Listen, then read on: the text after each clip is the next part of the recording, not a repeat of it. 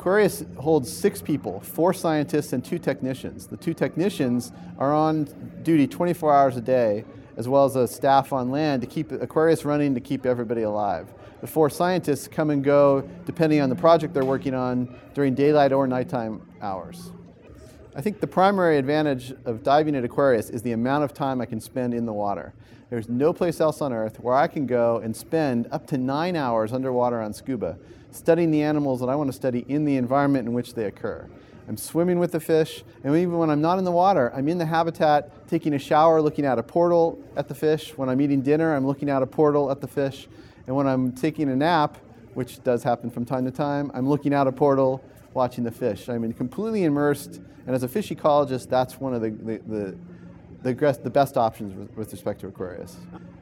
As a marine biologist, we're always interested in getting a high sample size, so just collecting a lot of data, and that's what nine hours of data, uh, nine hours of dive time allows us to do. But the other advantage is that when you dive from the surface, you have something we call destination fever. You get down to the bottom, you do your work, and you want to get back up to the surface to save your bottom time for your next dive. But when at Aquarius, you're down there continuously, which gives you a chance to make all these additional observations that aren't necessarily part of your study, but can become the fodder for new studies, which has happened to me on many occasions. I think it's absolutely critical to have the human eyes underwater for a variety of reasons. It's not unlike our discussion with respect to spa- with respect to space exploration. There are certain things which instruments, certain types of data which instruments can collect readily. There are other things we really want human eyes to discern. And I think in the context of the behavioral attributes of mobile animals like fishes, having humans underwater is, is unsurpassed.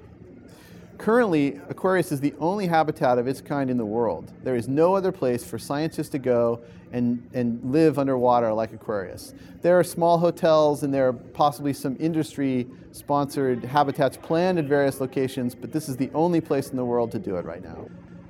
So Aquarius was owned and operated by the National Oceanic and Atmospheric Administration, NOAA, in conjunction with the University of North Carolina at Wilmington.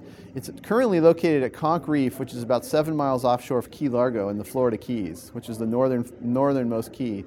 It is in sixty feet of water, right at the edge of a coral reef wall, sitting on a sand flat right next to the coral reef. I think Aquarius suffers from a lack of recognition. We have this asset which is unique in the world, and I think many of the public don't know that. So those who are aware of it and become, can become aware through its web presence and its presence in social media should, I would encourage them to write to their congressmen, write to the agencies that support them, and try. So we need to support Aquarius as much as we can. When it goes away, there may be no plan to replace it, and we would lose a, an extraordinary asset.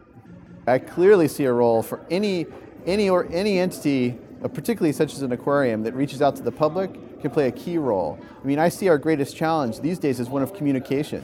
You know, there's a great deal, we've all conducted a great deal of science, and the opportunity now is to communicate it, to distill that and make it accessible to the broader community, and I think an aquarium like this can play a pivotal role in that.